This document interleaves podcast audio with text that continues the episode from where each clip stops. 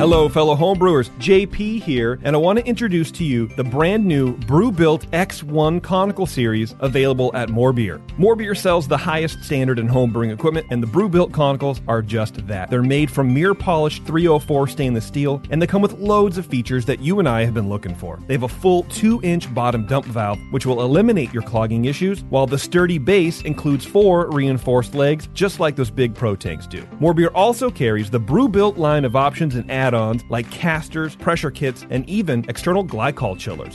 So you can find out more about the new Brew Built X1 conical unitanks by going over to morebeer.com for detailed videos on the entire line of Brew Built conicals. You can trust Brew Built with your next fermentation, and you can trust More Beer to find the right conical for you. Brew Built at morebeer.com.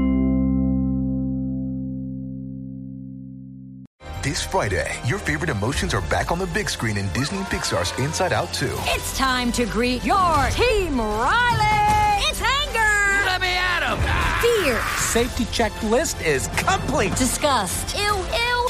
Sadness is in the house! Oh no. Hello, I'm anxiety. I'm one of Riley's new emotions. Disney and Pixar's Inside Out 2. There's a part two? We're going! Rated PG. Parental guidance suggested. Only in theaters Friday. Get tickets now.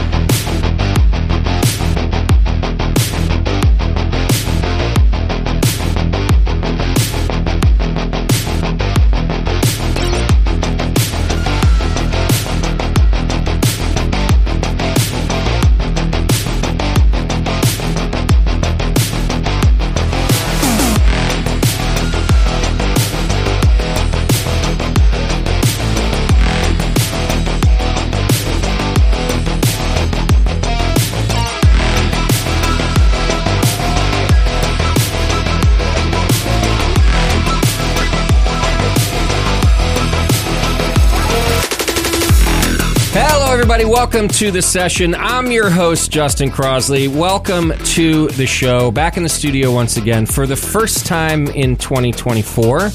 It's already January 8th, which to me means it's it's practically almost Christmas again. It's just time time. When you're in your 40s, guys, time just goes real fucking fast. It just it's not like it used to be. So now, yeah, it's practically almost Christmas again. I'm stoked to be back here and uh, starting the year with a show I'm really excited about. With, to be honest with you, a, a brewery that I've just become familiar with uh, and become familiar by ordering the beer here at the Hop Grenade.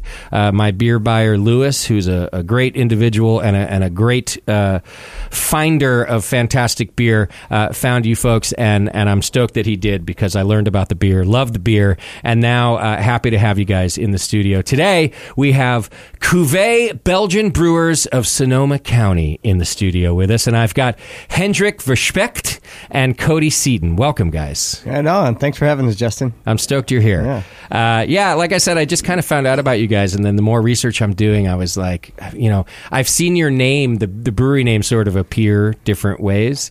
Uh, Cuvée Belgian Brewers, and then I kind of look up the the names of the people who work there, and I'm like, oh, they must be like there were a Belgian brewery first, and now they have one here in California. Like I kind of thought of you like uh, Trumer, right? And then and then I do more research and find out that's not the case at all. We're we're going to learn that whole story here today from Hendrik and Cody. Um, but you are making um, not just Belgian inspired, but really like Belgian style, Belgian inspired, Belgian le- legit beer here in the U.S. Yep, that's right. So, you know, our goal is kind of to have that showcase that traditional side of Belgian beer, showcase the spectrum, um, but then also kind of embrace, you know, that, that California spirit to, you know, to tweak things and change things and to venture out into new and exciting things. Perfect. Well, I- not only do I think that's necessary right now in the beer world, but um, it's also re- refreshing. So I was glad to find that you guys are this cool hybrid of, of Belgian and, and California beer,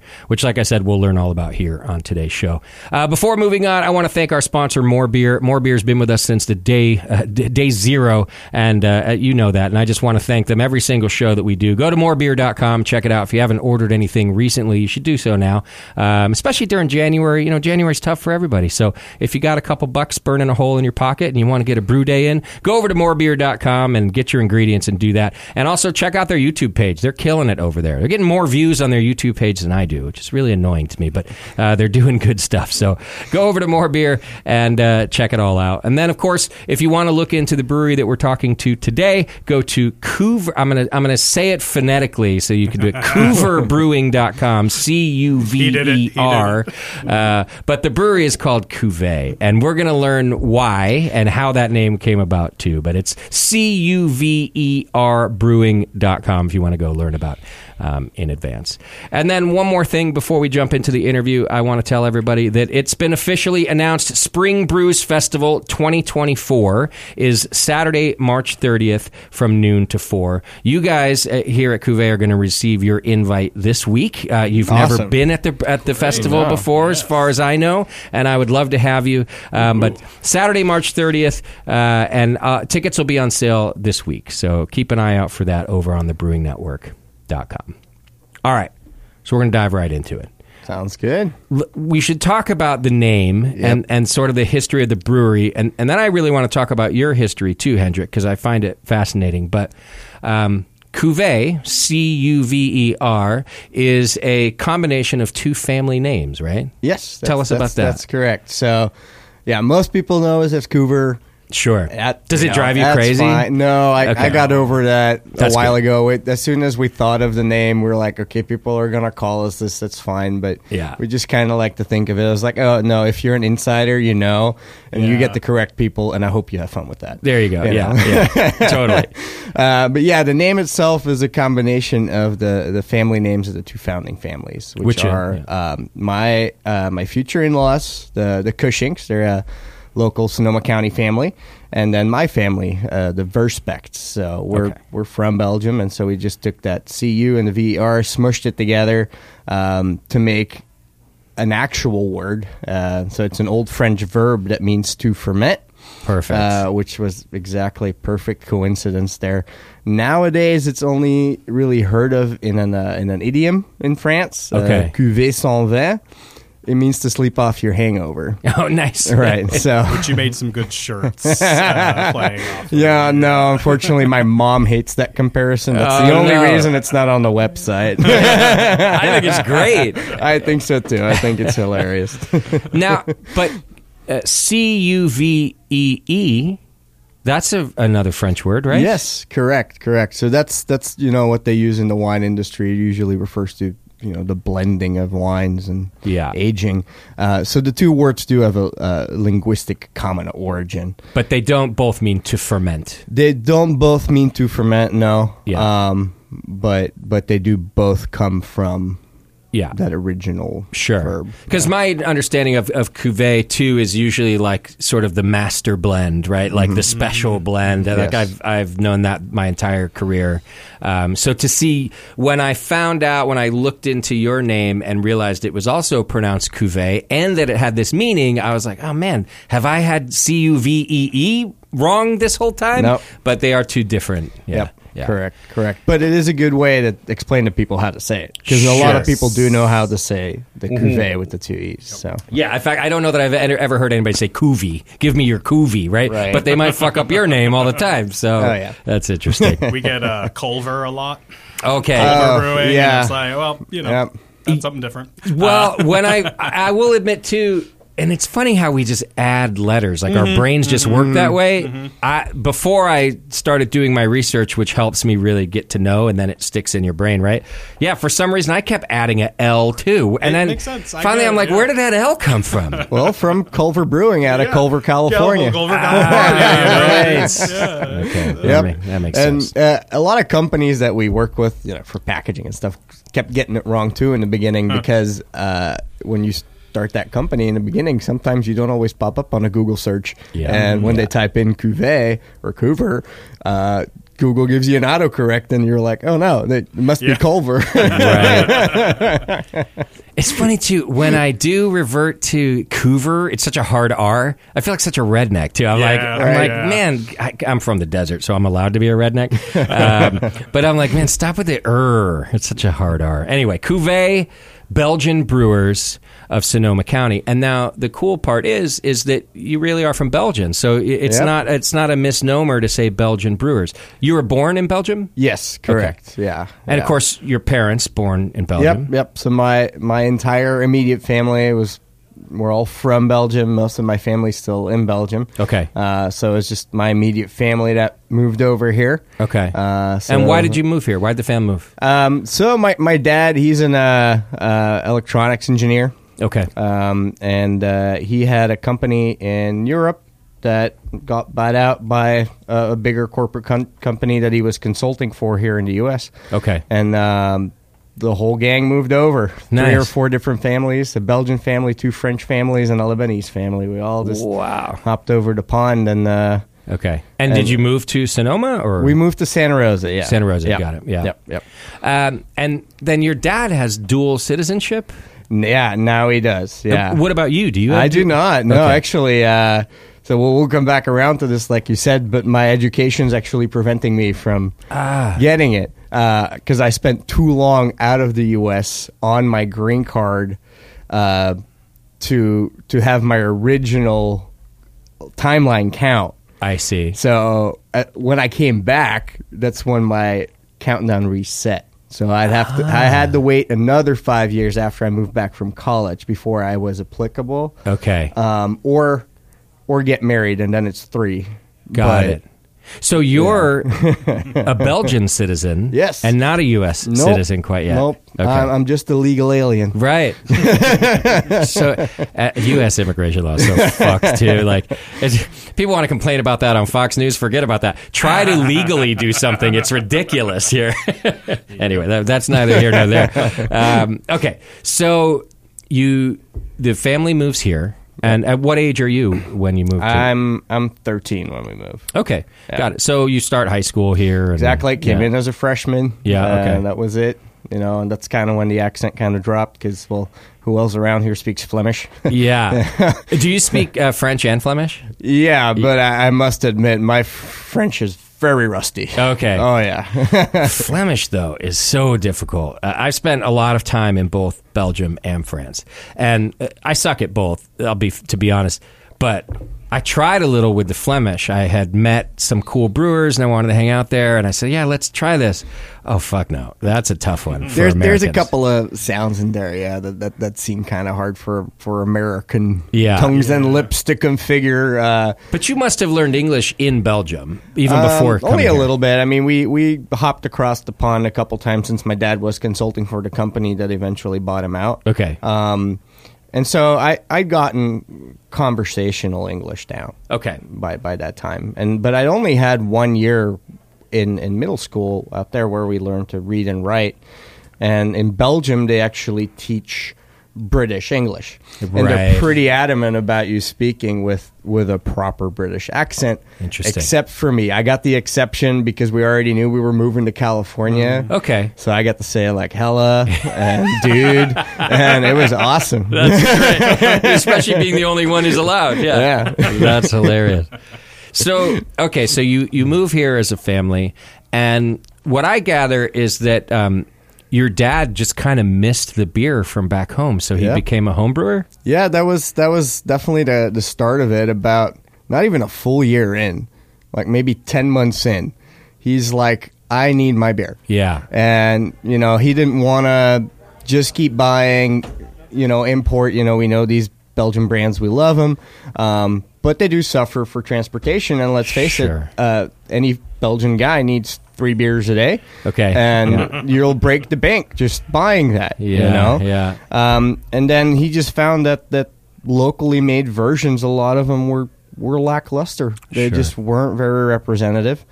And since- Especially back then. I, Yes. I- it's gotten better, right? But like, so we're talking what here? 2000. 2012, 2013. Yeah, we were like Um, just figuring it out, I feel Yeah, like. it's like Russian River or nothing else. Yeah. yeah, they back were then, like the you know, only ones the only exactly ones, so. um and so yeah he i mean he had brewed with his dad back in the day because my grandpa was involved in the uh, beer industry in belgium okay. um and so he, he knew how to do it. So he just picked it up. The first homebrew we made was an Orval clone because that was the beer he missed the most. I bet. And, what a uh, tough one to reproduce, though. Honestly, it worked out great. oh, nice. It okay. did. It really worked out great. And after that, we were like, all right, I guess we got this. did you did you guys take a yeast culture from the bottle? Like, bought a bottle of Orval, or No, actually, at, at at that point, it was already easy enough. I mean, we we just had our little homebrew store, okay, you know, down the and street, they had like and- Orval yeast. Well, they had because it's a it's a double fermentation Orval. Okay. uh, so it's it's a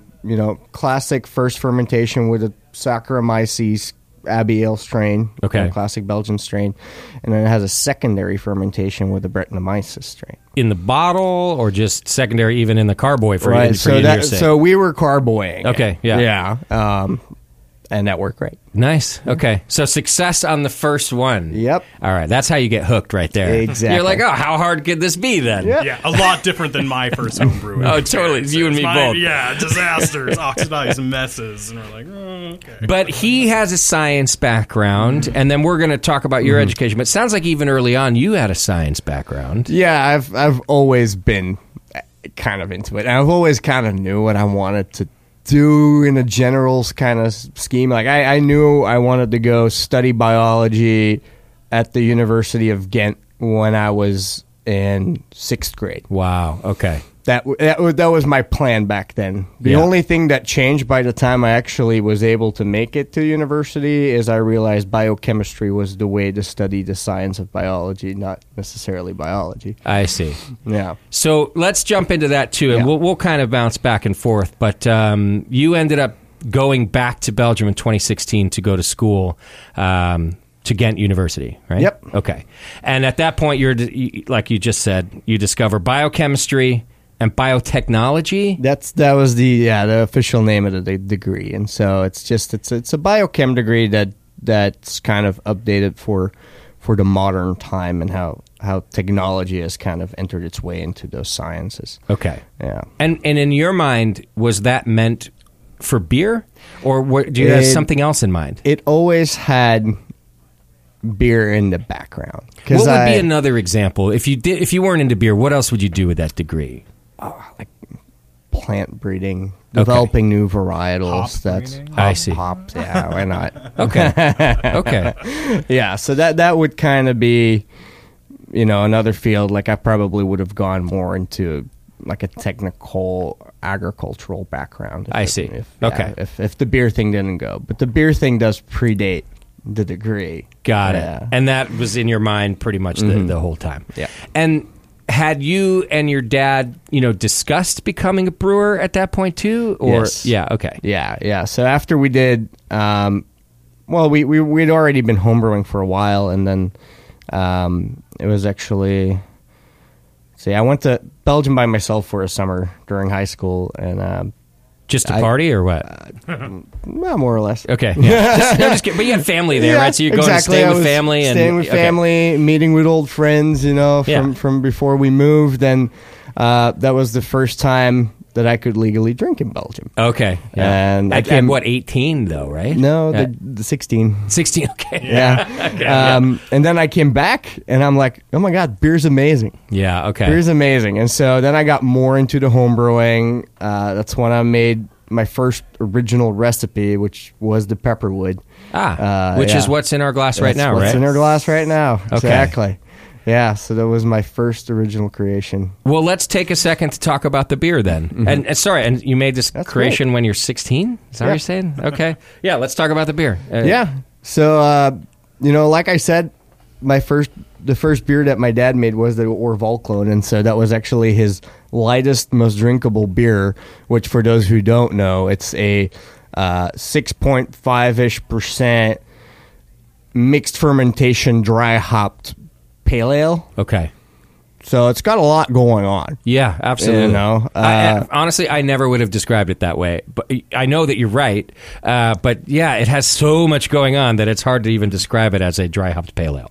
Right? I know. I've, Yeah. I've heard people say that it's kind of like what British pale ales would have been back in the 1800s. Okay. With the Britannomyces secondary fermentation. Without a clean fermentation, that makes Exactly, sense. Yeah, Yeah, it does make dry sense. hopped and then that extra Okay. fermentation. Yeah. Yeah, and so I just wanted to create something that was just a little bit lighter, more palatable. Um, and and my kind of concept was like, what's a beer you can have with lunch on a sunny California day? Yeah. So that was what I was going for. So I knew I loved saisons because you could play with spices, you can play with fruit, you can play with different hop schedules. It's actually pretty open. Okay. Uh, as long as you ferment it nice and dry. I see. Right. um, and so, yeah, I just walked into my backyard. We had a Meyer lemon tree. I was like, oh, yeah, I can use that. And then it was like, oh, we have a bay tree. Oh, I can use that. Okay. Cool. Yeah. Bada beam, bada boom, Right. as it goes. Obviously, some Here we are. peppercorn in there No, too. No peppercorn. Oh no, kidding. So the California Bay laurel tree has has several names, and the pepperwood tree is one of them. That's why Ah. the beer is called the pepperwood. But it has a little peppery it spice. Definitely does. definitely yeah, does. Is that esters from fermentation, or is that from the tree too? you tell me. Hmm. As one of those things, the yeast definitely carries some peppery characteristics. So does the bay laurel. I Hmm. Okay. think it's I- it'd be hard to say that it's not both. Okay. Yeah. Yeah. And So- you you did something really fun too, where you shared with me the dry leaf and the fresh leaf. And the fresh leaf had a lot of herbaceous tones, but once it was dried, it became very expressive, very s Mm-hmm. like wonderful spice character. to Oh it. yeah.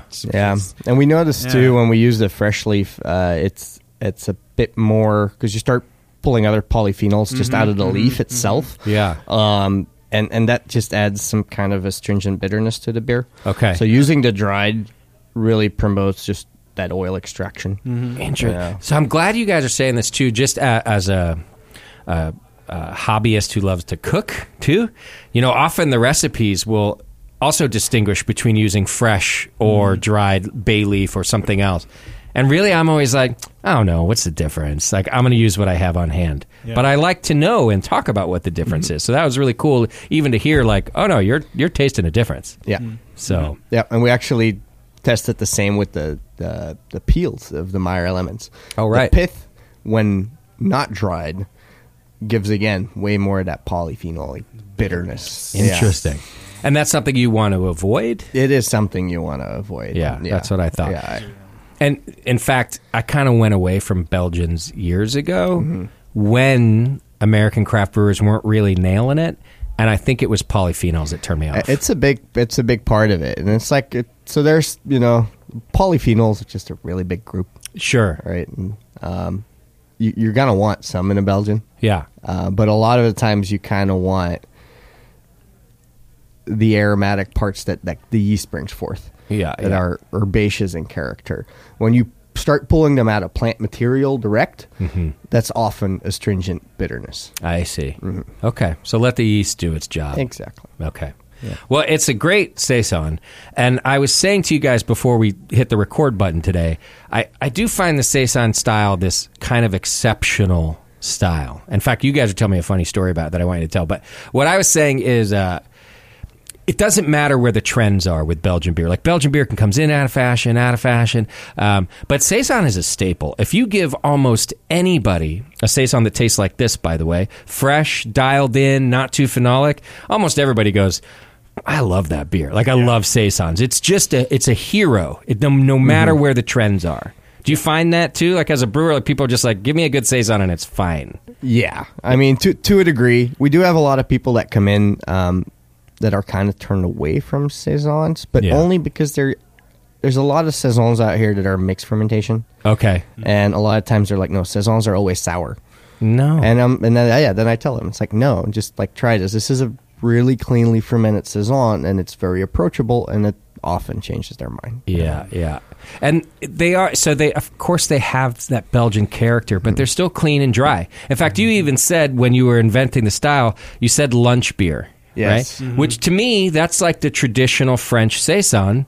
and what it was meant to be. Yeah. We're on a lunch break. We're working the Exactly. farm. Give here's your saison. Yeah, give me something nice, sessionable with good flavor that's gonna go with my saucisson. Yeah, yeah, absolutely. Which I love, by the way. Oh, I speak of my language now. When Uh, you were coming up with the recipe, did you always know you wanted it to be lower ABV? Was that kind Yes. of from the Yeah. beginning? Was like Definitely. yeah. I mean, the what's the original ABV beer on this? The ABV on on the one that we make commercially is 4.8. Okay. I want it to have a, a session beer. The original one was a little higher, kind of range, range between 5.2 and 5.4, but we figured for for commercial purposes, it was really good to have one below five. Okay. when I do tastings, people love that. They love that it's something they can have, and they know it's not too heavy. They can have a few of. Sure. That makes sense. Definitely. Yeah, well, this is something I share with most brewers. We like lighter beer. Yep. Mm-hmm. You want to be able to have more. Well, first of all, have one and go back to work. Yeah. Or if it's after work, have more than one and Yeah. not be all fucked up. Let's just be Exactly. honest. Yeah. Exactly. So, Cody, you had mentioned too, and I, I think this is, I, I didn't think about it this way until you said it, but Saison has also become somewhat ubiquitous in the in the American craft beer scene, so that people don't even think of it as a Belgian style anymore. Mm-hmm. No, it's like how many times I would walk into a craft beer bar and they would see me and they'd see this thing that says Belgian brewers and they're like, "Oh, that's great, your beer's good, but Belgian beer doesn't sell." And then you know I'm like, "Oh, okay, but I'll stick stick around and have a beer." And I'm looking at their menu and I'm like, "Wait a second, half of these are saisons. What's going on?" And I'm like, "Oh, well, that's something different. That's saison." I'm like, "Well, okay, Okay, sure, yeah, we have those too." you You're not know? going to argue with your potential customer, but but you want I get Where to. they're- I get where they're coming from, though. I do because to the American craft brewer, saison has been presented as something kind of unique and different, whereas Belgian beer is your your double and your triple and your quad. You know, maybe a blonde and things like that. So Mm-hmm. Sure. I definitely get where they're coming from, but it was eye opening to me because. I don't know. Saison is like the most Belgian style beer I can think of. Yeah, really, to right. Hmm. me, but in, you know, to American craft beer, looking at those categories, you know, it's it's a distinct, different thing than a Belgian. Yes. Well, and we almost always have some sort of Belgian blonde or saison on our tap number 10 here at the Hop Grenade. And almost daily we get somebody who comes in and says, "Well, I usually drink Blue Moon, you know, what do you have?" And and we don't shun anybody here. We always go for tap number 10. And I'll tell you what, um nine times out of ten they say yep i'll have that one like one, we give them a taste and then they go yep that's fine eight times out of ten we've switched them off of blue moon they're like oh, and i'm like yeah so blue moon is Yes. kind of you know whatever i'm, I'm glad you like blue moon Good beginner not, beer. not when a I was problem twenty one, I loved that beer. I mean, you know, but yeah, it's time the and the place. sheer different like it's it's close enough that there's this familiarity but the difference in quality is so night and day that, that I, I love it when people are like oh i think i will always come in here and have your tap number 10 and, Mm-hmm. Yeah. and it almost doesn't matter what brewery we have on because Lewis chooses breweries that are quality, uh, but they're always going to exceed the expectations of Mr. or Mrs. Blue Moon, right? Um, Yep. yeah, yeah, Like I said, it's just that style. It's like a hero, it just keeps going. yeah, Yeah, it's ageless. So you go to school, Yep. you come back in uh, what 2021 or so, Yeah, with a correct. master's degree. Yep. So that was a good five year fast track to a master's degree. Wow. Uh, which was a a blast. It was it was pretty intense. Okay. Uh, but I would do it again in a heartbeat. Okay, It, it yeah. was a lot of fun. You know, living in Ghent and, I and bet. experiencing that city. It's magical. If you know, if anyone who's listening ever goes to Belgium. Don't leave Ghent out. Okay. You know, they always people are always like, okay, I'm gonna go to Brussels or I'm gonna go to Bruges. Of course. right? Um, Ghent's right in the middle. Okay. make it a stop. Nice. It's, it's a gorgeous city, and there's a lot to do, and the people are awesome, and you, you'll you'll fall in love. Okay. Um, but yeah, so I spent five years also just drinking as much Belgian beer as possible. Yeah. That was part of the experience. And I kept telling myself that's like, oh no, I'm doing research. Um, this is this is important. well, and you were Well, now, yeah, now I know. I'm like, wait, this was important, you know, and and, and that's definitely, um, you know, a big part of when we approach our beers and we finish beers or we make new beers. Our palate is honed in. Yeah, yeah. You know, like we know, like I'm not gonna release anything if I don't think it could fly on the Belgian market. I see. That's where I put my yeah. my line. That's your baseline. Yeah. Yeah. Exactly. Uh, well, Um, I like that. yeah. Other other than if, if it's not there for me, it's not worth it. Yeah. Okay. Um, but what? So what do you do when you come back? Like, did you, do you, was there already a plan to start a brewery? There was. Okay. So my let's see, my senior year was yeah, t- twenty to twenty Mm-hmm. one. Yeah, but- You know, mid mid pandemic. Um in in person classes had just kind of started coming back in. Okay. And this was uh was October of twenty twenty. And uh, you know we're not we're not going to get too political over here, but elections were coming up, and uh, my parents were a little bit anxious uh, and they were like, "Yeah, I don't know, maybe we should see about moving to Canada." Mm-hmm. Uh, and I was like, "You know what? Just in case, I'm gonna poke around, see if I could get a PhD here at, Okay. the, at the brewing facilities. You know, it could be cool." So I got talking to my professor, got that going. Five days later, my dad's like, "Hey, there's this brewery for sale. Let's go for it." Wow. I'm like, "Oh, yeah, sure, let's do it, let's do it." yeah. How are you going to say no to that? right? Exactly. I was like, you get to go have your own brewery. I'm like, okay, awesome, let's do it. Uh, then a couple, yeah. Then uh, my my professor over there was like, oh, oh no, no problem. We'll just talk to uh, Glenn at Davis. I'm Like Glenn, I'm like yeah, Professor Fox runs the beer program. at Yeah, Davis." And I'm like, yeah. oh wow, this escalated really quickly. Amazing. so yeah, we got in touch with them. You know, I still occasionally go by. It's really great to have that connection. Uh, PhD and brewery at the same time would have been a bit too much. Okay. so you stuck with the masters. So we stuck with the Masters. Um, and yeah, we purchased a brewery in April of 21 while I was still in Belgium. Okay. And at the time, What? bre- Do you mind if I ask what brewery it was? St. Florian's. Oh gosh, I hardly even remember that Yeah, brewery, little Yeah. which tiny might be brewery. why it was for sale. okay. Yeah, it was a little brewery. Um, you know, they had a pretty good run. Yeah, um, yeah. But in the end, you know, it was ran by a um, active uh, firefighter, and so pretty much after you know the 2017 fire started becoming a, a big annual thing. Yeah. um, he pretty much had to shut down production I see. every year for fire season. And then in 2019, when the Kincaid fire came through Sonoma County, uh, th- their lot actually got shut down completely with power and everything, and so they had quite a bit of losses. I see. And and that was kind of the uh, the Okay. last drop in the bucket for them, unfortunately. So it wasn't the, the pandemic that took them out. Yeah. uh, it was the fires. Um, but yeah, so we, we, we bought them out in in April of 21. That was our official date. So I was still in Belgium. I was, you know, calling BSG over here and stuff, trying to get stuff going and Yeah. send them all the recipes. And it was my dad, and we had a, an assistant brewer at the time. And then I was watching them brew on Skype. Yeah, that was- that was where my first brews. Um, so, and then occasionally, you know, you have the funny moment. It's like, oh no, and everyone's gone. Yeah. What Yes. happened? Hello. Yeah, amazing. so this was just your family at that time? No, no, Ah. we were already together. Yeah, I, So I know. We let's- kind of ran over that part. But Let's take a quick break. Here's All what we're, right. you- let, we'll take a quick break because I want to make sure we understand how the two families came together to do this too. Um, so you're listening to the session. We are hanging out with Cuvée, uh, Belgian brewers of Sonoma County, and we're going to be back right after these words. The leader in affordable, high quality kegerators is here. Introducing Komos, the kegerator designed with serious beer drinkers in mind. It features an all stainless steel draft tower, a major upgrade over traditional chrome plated brass towers, and Komos keeps your new tower cold with their air cooled tower fan, wrapping your beer lines in frigid coolness. Your beer is poured from innovative forward sealing faucets that don't leak, so they stay cleaner for longer. Dual gas inlets on the rear of the fridge allow you to run both CO2 and nitrogen gas. Serve your beer with CO2, serve your kegged wine, or even cocktails with nitrogen. The digital temperature display has the largest range available, allowing you to use the Comos Kegerator for fermentation if you need to. And now Comos Kegerators ship with duo-tight draft fittings for that click-to-connect assembly we've all dreamed of. Buy direct from comosdraft.com and receive free shipping on your order. That's K O M O S draft.com.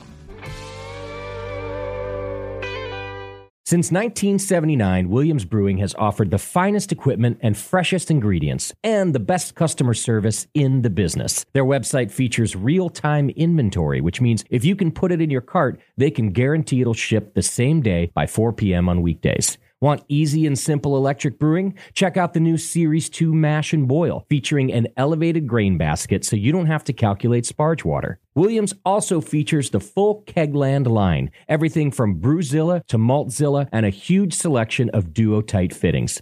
Looking for a kegerator? Look no further than the Kegland Series X and Plus kegerators, which feature 4 and 8 keg capacity in a compact footprint, and free shipping to the lower 48. Interested in distilling? Look up their proven Williams American bourbon and brandy kits, as well as complete distilling equipment packages and conversion kits for popular systems like the Mash and Boil, Anvil, and the Grainfather. Check them out today. Go to williamsbrewing.com to browse their vast selection. Welcome back to the session. Thank you for hanging out with us today. We're hanging out with Cuvée. Um, I can- I can do just Cuvée sometimes. Oh, right? yeah. Okay. No, for it gets sure. longer oh, and please. longer yeah, every just time. cuvee. yeah, we, we just added the Belgian brewers part so they knew we were a brewery and Right. that we were Belgian. I like it. I like it. so we were just talking about some of the the, hi- the history of the uh, of the brewery and then how the family came together. Before we do that, though, because I can tend to really dive into that for so long because I enjoy it. Let's talk about the beer. Yeah. our listeners want to hear about that too. So what's in our glass now? So right now we're we're we went from one light botanical saison, the pepperwood, to one of my other original recipes that I finally got to remake, which is a red rosemary rye saison. okay, Yeah, so it's a really unique uh, little beer. It's it was, this was mostly done in a small batch, so it's going to be a taproom exclusive. It's going to be released this uh, this Friday. So Oh, nice. Yeah, this is going to be a little. and you guys are early trying to do teaser for you special guys. releases every month this year. I read. Yeah, yeah. It's ambitious. Mm-hmm. Come on, Hendrik, Very keep brewing ambitious. beer, yeah, I know, but it's it's it's one of those things. You know, you you got to appreciate all those you know craft beer lovers that they're they're looking forward. You know, for for something new, something creative. Absolutely. And uh, and so we were kind of trying to see like how small of a batch can we make, um, you know, feasibly, and this was kind of part of that that project. Okay. Um, and it's so- called Midnight Gardener, if I remember yes, Midnight Gardener. It's it's named after me. right. Uh-huh. because of what weird habit do you have? um, well, you know, when you start a company, you, you don't get a lot of daylight in your home garden. Mm-hmm. Uh, so I often come home at night, put on my headlight, and and get into my garden. That's awesome. Yeah, good, yeah. I have a green thumb. I love plants. Um, Yeah, I really like you do. said, it would have been your other uh, uh, job if it, if you didn't get into beer. Yeah, right. So true. Yeah, true. But you Okay. know, fermentation's fascinating, so I'm definitely happy to be here. Absolutely. and mixing the plants and the yeast together and just having Heck a yeah. good old time. So is a red saison something that I would find elsewhere, or this is kind of your invention? so there are dark saisons in Belgium. Okay. they're rarer. You know, most most saisons you find are really light and bright. Um, there are a handful of them, and they're, they're kind of uh, harder to find brands. Like I wouldn't even be able to just be like, yeah, go get that one in Belgium. I remember having them, but they're kind of far few in between. Okay, Um, but as you guys are having this, you could tell that as far as the saison for the wintertime goes, this definitely fits the bill. absolutely. yeah. Well, and what's it's about six point seven percent or so, so it's a little higher. Yep. Right. Well, obviously maltier. The rye comes Mm-hmm. through very nicely. Yeah. Um, and to me, um, rye. uh, It's I'm on the fence about rye. It, dep- Okay. it depends on the beer. It always Correct. I love it in this beer. I, I think it's great. I, I used to like I can drink a rye IPA if the brewer's done really really well with it. Remember Sierra Nevada's ruthless, Ruthless rye? Rye Come was on, my- that was fantastic. great beer. I love that beer. But then I've had others where it's just a little too much. Uh, but this one, it's very nice.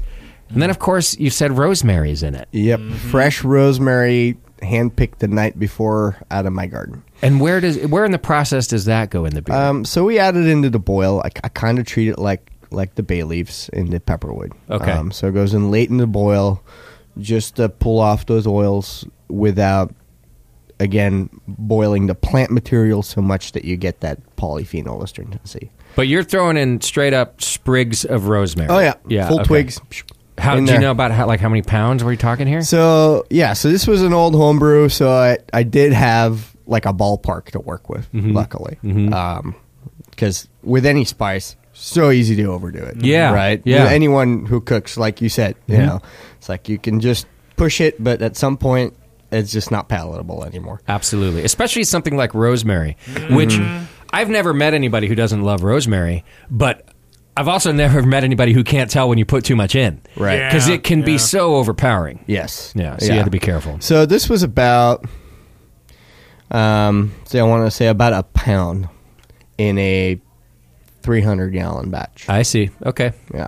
So you really don't need much. No, you really don't. Same Yeah. as like in a sauce. You really don't Yeah. need much. You just you Yeah. want it to be there. You want to notice it. That's how I would describe this. I notice it. I think there's a lot of beers that come in here that I say, "Oh, I wouldn't have picked that out if you didn't tell me." This is not one. I I notice it, and I think Mm-hmm. Yeah. that's what you want, right? You yeah. want to be able to You tell. want it kind of r- just right there. Yeah. Right. Especially on the finish, Just- the dryness Mm-hmm. it accentuates the dryness, which is really nice. Yeah. Yeah, it does, and I think it works good with that rye earthiness. You know, I, Yes. I talked to Cody about this. The, the original inspiration of making this beer was was a bread.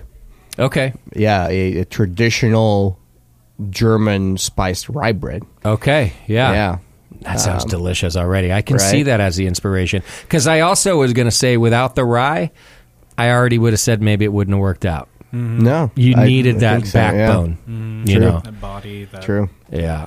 It's also beautiful in color. I mean, it's I got love like a color. deep red to it. I kept trying. I was kept bugging him like, "What's the color? What's the color?" Because I'm trying to. Yeah. this is another one that if I put on our tap number 10 here, I think people would look at it. People looking for that blue moon would look at it and go, oh, that, that's not what I was asking for. Uh. and I'd say, why don't you give it a try? And they'd love it. Right. I really do. Mm-hmm. Yeah. You know, some subtle spice to it, um, but th- that permeates through. yeah. Are you using old hops in this or is it fresh hop? What's the. Uh, no, it's it's it's just T ninety pallets. Okay. You know, so just for for those non-brewers out there, it's just what bulk hop is used like most of the time is just right, Yeah. squish down pallets of hop. Um, and what are they? uh, so I think I just used Willamette for Yeah, I this, think which you is used also what I use for the Pepperwood. It, it's it's a hop. It's kind of underrated. Like it, it fell off the radar. You know, it was used in in the olden days of starting West Coast IPAs. You know, back in the day because it was a very prevalent hop you know, originating out of Willamette Valley, Oregon. Um, but I love it. Honestly, one of my favorites. Just a workhorse. It's a workhorse. It's never aggressive or pungent. It's just got a very lovely kind of florally earthy uh, Okay. backbone, and Which fits very well in this style. it, Yeah, it the does. earthy. Yeah, Yeah, I'm guessing you're not looking for more than florally earthy in your hops across the board, right? Like you're not looking for dank, you're not looking for diesel. Oh no. Yeah, yeah. No. you want it to complement the yeast. I, I yeah, that's one thing, and also I. I don't want my beer to taste like I'm smoking a joint. yeah.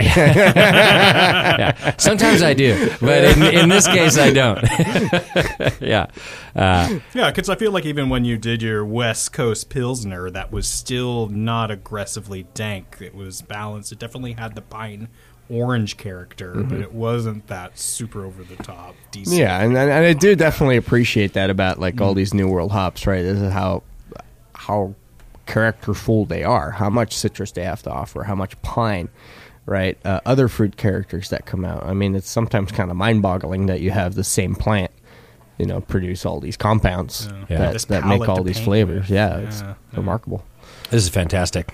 I love this beer. This when I I'm such a big fan of this beer. Mm. Yeah. This this is everything I want as a beer geek. Yeah. Just uh, And and I, I palatable. I, could have three of these, and I'd be happy. I'd be Right. great. I'd be like, and I like sometimes, you know, making a beer where people read the description and you're like, "What?" what? Yeah. Put rosemary in a saison. What's gonna do? And you're like, Yeah. taste it. All right. Well, I want to make sure we talk about more beer because I think our listeners are really going to want to hear your take. So let's get through the story about Yeah. the family too. So the families, I'll do a quick summary, so then you can give me the detail. But the families came together because you started dating, I think, an American. Yep. Okay. But did you start? Da- so Amber is Yes. her name. Uh, also works with the company, right? Yep. Okay. Did you meet her while you were in Belgium, or you met her here? I met her here in my sophomore year of high school.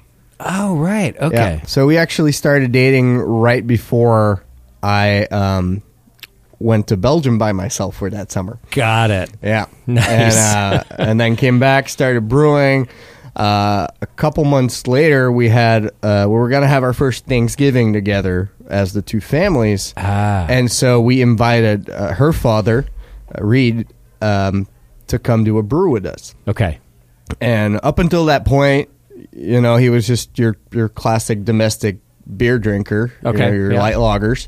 That was his his uh, gig, and um, I'm happy to say that we we actually kind of completely took him off of that. Amazing. Yeah. he just he wasn't into craft beer that much because you know the the really old West Coast IPA was just too intense, too bitter. Yeah, yeah. You know, and so he stayed away from it. But then you know we opened up the door of Belgian beer to him, and he fell in love with it. And so we were just homebrewing the three of us, me, my dad, and her dad, Okay. ever since. Amazing. Yeah. Got it. So they became fast friends, your dad and, and her dad, sounds like, Mm-hmm. over beer, right?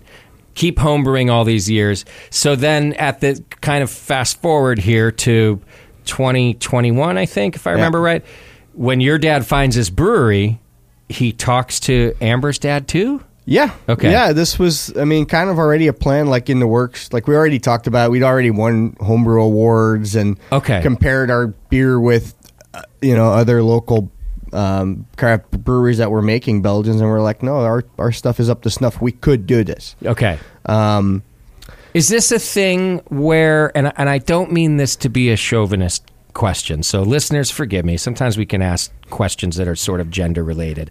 Does Amber and like your mom think that you guys are crazy with this idea? Are you just going nuts in the garage and they're like, "What the fuck is happening out there?" Or are they like, "Oh no, this is we think they can do this too." I'm sure that went through their mind at some point. Okay. At this point, I think they're past that. You have- I, I think- would say by now. yeah, yeah. Okay. Yeah, Andrea's working the tap room every night. She Okay. should probably Yeah. be over it by now. yeah, no, she's she's got it down, and, and she sees how much people love the beer, and Right, so right. they're everyone actually is is very everyone in the family is very supportive of it. Okay. and um, And I just think Really that because, excited. like, with any family, uh, you know, venture like that, especially when you get into a hobby together, when you start talking about going pro, there's like, well, first of all, you better be very good at it, which it sounds like you were. You guys are winning awards with homebrew and stuff, but there's still this always this voice, wh- wherever it comes from, that's like. I don't know, guys. Maybe just keep brewing the beer in the garage and keep your keep your jobs. Like, we do we have to go crazy with this? And I, I do think it's the dreamers and the people who really want to go for it that that succeed in life, right? So um, I'm I'm, I'm certainly proud of you and glad you went for it, but I'm just trying to get to the bottom of like how it went. no, I agree. Uh, I, I especially in the beginning, I kind of had this mindset of like, no, we have to be crazy. Like, Yeah, if you're yeah. not crazy, you don't do this. Yeah. right. But if you don't do this, it will never happen. Yeah. right? So it was it was about the opportunity. It was all kind of lining up with me being in my last year, the brewery, the other brewery being for sale. Um, you know, it was all kind of lining up. Sure. Um, sort of and- and- fortuitous and- how it worked out. Yeah, and so then you know I graduated that year, twenty one, and hopped on a plane back to California and started running a brewery. I- immediately, the brewmaster. Yep, there W- we was go. that a thing between you and your dad, where maybe he was like, "Hey, man, I've been the the brewmaster at home this whole time," or did he did he you know really believe in your degree and your background and He did. He Yeah, did. And okay. I, I also I, I was kind of the one developing the new recipes too uh, with Okay. the homebrew. Uh, you know, the, our very first award was for the Pepperwood, nice, nice? and so that was like kind of always been our kind of go to beer. Yeah. And so you did you know then that that was going to be your flagship? Be- we because had of to. that? Yeah. we had to. It was a little bit logistically difficult because you can't just purchase Meyer lemon peels. You know, Mm, it's mm-hmm. like, and I, I wasn't quite ready to throw a whole Meyer lemon puree, which you can get in there as a replacement. I didn't think that was going to be appropriate. Yeah. Um, and the same So you're with just with using the, the bay peels. laurel. You're just using the Yeah, peels exactly. to- You're just going for the oil. You don't want that like full fruit pulp kind of you know character. Acidity, Sure. Yeah. pH. Yeah, that makes sense. Um, and so we, we kind of knew we had to. It, it was a fan favorite. um, from when we were homebrewing. It was our award winner. It was so interesting. It, it, it totally fit that vibe too of just a really you know kind of or authentically made Belgian beer that's just inspired by the local Yeah. scene. Sure. Right. And it's like this is these are things you can only find here. Yeah. So now you have a completely original Belgian beer that could have only been created Here in Sonoma. here in Sonoma. I like that. Were the dads retired at this point? No. Or they had they had jobs. They had jobs. Did and- they quit the jobs? Nope. Okay. Well, one Smart. of them did. Smart. Okay. One of them did, but that was kind of the plan. It wasn't right off the bat. In the beginning, it was just me, uh, my my mom who did not have a job. She's she's put in countless hours, uh, you know, for for no really financial contribution. Sure, yeah. Um, and then my dad, he he kept his his day job, you know, just to keep some money coming in, right? Okay, yeah. Um, and then my my to be father in law, um, we took him on. Um, I want to say, when was it? It was August of twenty two, I believe. Okay. yeah, yeah, that's when we. so probably not even a year after you opened. No, Yeah, yeah, correct. Yeah. Yeah. Well, you need help. I mean, sometimes you, and you got to roll the dice sometimes, right? So- Yeah. So, he was ready to do that. Yeah, he was. Uh, you know, he he'd had his job for a very long time, and he was kind of ready to move on, and that was the part of his, um, uh, you know, drive to to the brewery too. He was ready Yeah. for a career change. Yeah. Um, You know what I love? Late in life career changes, and the and the the gumption it takes to do it. I'm being serious, right? Oh, sure. 'Cause right? Because it happens to a lot of people. Some people, it happens like they they didn't want to have to do it, like it was forced upon them. Others get, find like a passion, and Mm-hmm. they're like, "Yeah, fuck it, I'm going to go for this." No matter how you look at it. I always think it's a cool story for people, especially in the U.S., where like retirement is such an Yeah. issue. There's not a big social safety net, despite what people say. It's kind of frowned down upon. You have to explain it to your friends, and Um, Yeah. your family, and they're kind of like, "What are you doing?" Uh, You know what I do? I Yeah. stand up and I applaud for that. I Yeah. think it's a it's so a, Oh, it's a ballsy move. yeah Yeah. it's a it's a bold and a ballsy move. Yep. Uh, for by the way. Not even a son-in-law yet. Uh, n- Yep. Not not for you, but you see what I mean. Like you Yep. got your, your your families aren't even legally entwined yet, except under the brewery, right? Yep. So I commend this guy. That's, he's like, let's go for it. Oh yeah, no, and he's you know he like I get I get that a lot too. Sometimes it's like yeah, my my lead brewer is my you know to be father in law, Yeah. and I get people that are like, oh, that must suck. Oh, And Reed I'm like, is awesome. I'm like, That is no, I mean, Reed he, is- he's my right hand man, Yeah. you know, and uh, Dependable, yeah, I, yep. you know, a lot of the stuff I, I can't do without him. I can always trust him to do everything Yeah. right, and you know, sometimes like my my brother will sometimes come in um, when he's not in college just to come in and help out, and and he'll comment like, yeah, man, you and Reed like. you're Same wavelength, like Yeah, you guys you share guys like are. three Yeah. words, and you guys have shared the whole Nice. plan. Like you got I've been, it. I, I love brewed that. with them and packaged with them, and that's the vibe. Is they're they're they wordless. They know which. That was great. What more could he ask for? Yeah. You Yeah, know? yeah. All right, Cody, can we try another beer? I think we can. you I mean, guys Henrik, brought one. Henrik needs to. Uh, I'll drink faster, no worries. Well, you guys pick. You guys pick a beer. In the meantime, I did want to ask about some fermentation profile stuff. So the two saisons I've had so far, we had the peppercorn, pepperwood. Pepperwood. forgive me, the no pepperwood, worries. and then we just had the. I don't know what this one was called. The Midnight the midnight. Garter, That's right.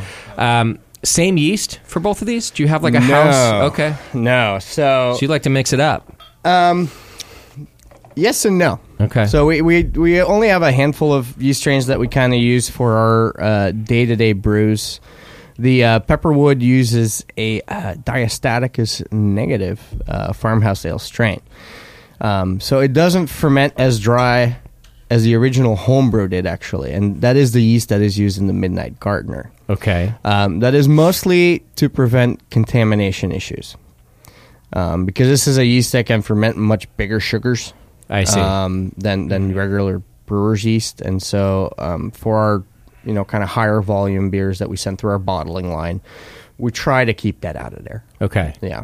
Um, because, you know, basically what that means if, if that yeast were to get in there, were to get in a, a bottle that does have those sugars still in it, Uh, it'll keep going. it'll keep Yeah. going and that can be a sitting bomb on a Yeah. grocery market shelf. Okay. Right. It's not a wild So- Saccharomyces, but it kind of has those some of those characteristics. Yeah, still. yeah, exactly. So it, it it'll- produces the very similar um, ester and phenolic profile Okay. to the original, and it was bred from that. So, So that's why you're, we take if that you're special saying, one. and forgive my ignorance, but if you're saying it's a diastatic negative, Mm-hmm. that means that says to me that there's a other side. There's another Yes. yeast that's a diastatic positive, correct, and that's what's in the Midnight Gardener. Gardner. and and that means.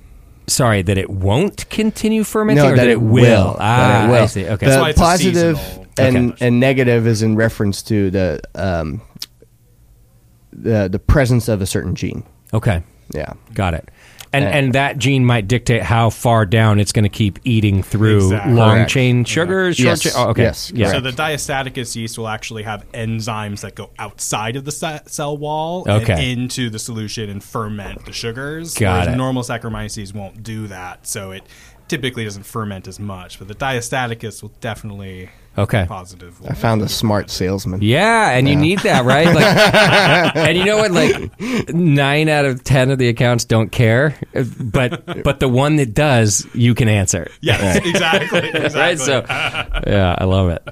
Uh, okay, so you so different yeast because of that. You wanted to make sure that fermentation sort of stopped where you wanted it to stop. Mm-hmm. Put it in the bottle. Everything's going to be okay. Yes. Okay. The Midnight Gardener, it's that our sort of seasonal opportunity to experiment and Yep. try something new. And we're not putting it through the bottling line, so it's. Ah. it's Yeah, that way. and so it was actually kind of made to use as little of the same equipment as possible. so we had to But get you are kinda bottling creative. it. Yeah. So we had some bottles that we manually Hmm. Okay. did. Yeah, To This bring guy to- is manually bottling beers for me. I was to going to say produce the that- so samples. Thank this- God. you're this not man is a manually hero. bottling a batch to sell. You're No. manually bottling a batch to bring here to bring for samples. Yeah. Everything else Correct. is going to just ferment or is going to stay in in stainless until Yeah. you serve it. yes, yeah, correct. yeah. We do have like a, a manual filler that we do for our barrel age program. Okay. because that's kind of the same story with those mixed mixed fermentation cultures. Yeah, yeah. But this was actually the start of a project that, that hopefully will grow into beers that we will bottle. Okay. Um, but again, it's mostly with a manual filler. Yeah. Uh, very small batch, more artisanal. Sure. You know. How many barrels do you think you're going to produce this year? Just out of curiosity. This year? Yeah. Oh, Yeah. oh, wow, man. Well, well what'd Our- you do last year? Last year we, we got so close to 600, Okay, which was already great because we doubled the year before. nice. Um, next year, I'd love to reach the 1,000 mark. Okay, it's a big jump. It is a big jump. Cody's um, but- got his, wor- his work cut out for him. Oh yeah, he does. yeah, yeah, he does. Um, but yeah, we're gonna you know produce uh, a couple more because up until now we've only bottled our five kind of flagship beers, and we're Okay. gonna try and do more. Sure. Try and do Like- other beers and have like some the, more the fun with it. monthly releases, you said things like that. Yeah, yeah. Uh, and plus, you you just you just mentioned you're spontaneous, but that's brand new, right? Like, It's the, your first commercial spontaneous program. Is that right? Yep. Okay. That's, that's correct. So, a, um, so that's something that we did as homebrewers. We're we're from the Lambic region in Belgium. Okay. Uh, and so that's something that's very near and dear to our hearts. Uh, you know, my dad grew up drinking that stuff, um, and we tried it as homebrewers. Succeeded, very good. It was like, okay, this is promising. Um, then when we went commercial, we were like, okay, well, it's, it's kind of a special Yeah. kind of thing, right? Uh, but I, I, yeah, I finagled something and uh, I, I got something going. Are you in doing, December? Are you doing the approach where you're going to buy this wild yeast, or you're Oh, going to no. do like the Russian River approach, where they have a? I think Vinny calls it like a synambic, right? Yes, Where- Sonambic. He's the one who coined the term. Yeah, yeah. Uh, we're very familiar with that, and that that's one of the reasons why we were so like, inspired because we, you know, we know all the Belgian breweries, and Yeah. then when Vinny started doing it, we were like, wait, we're like we're down the street, like Mm, yeah, yeah. we, we can do this too. so that's your that's your route. Yeah. Okay. So we did it completely spontaneous in a cool ship. We just captured the native microflora of Sonoma County. Nice. Yeah. Um, and we did five barrels, and they're all alive. okay. And bubbling. and you'll use those five barrels as like the heart to to uh, inoculate this program.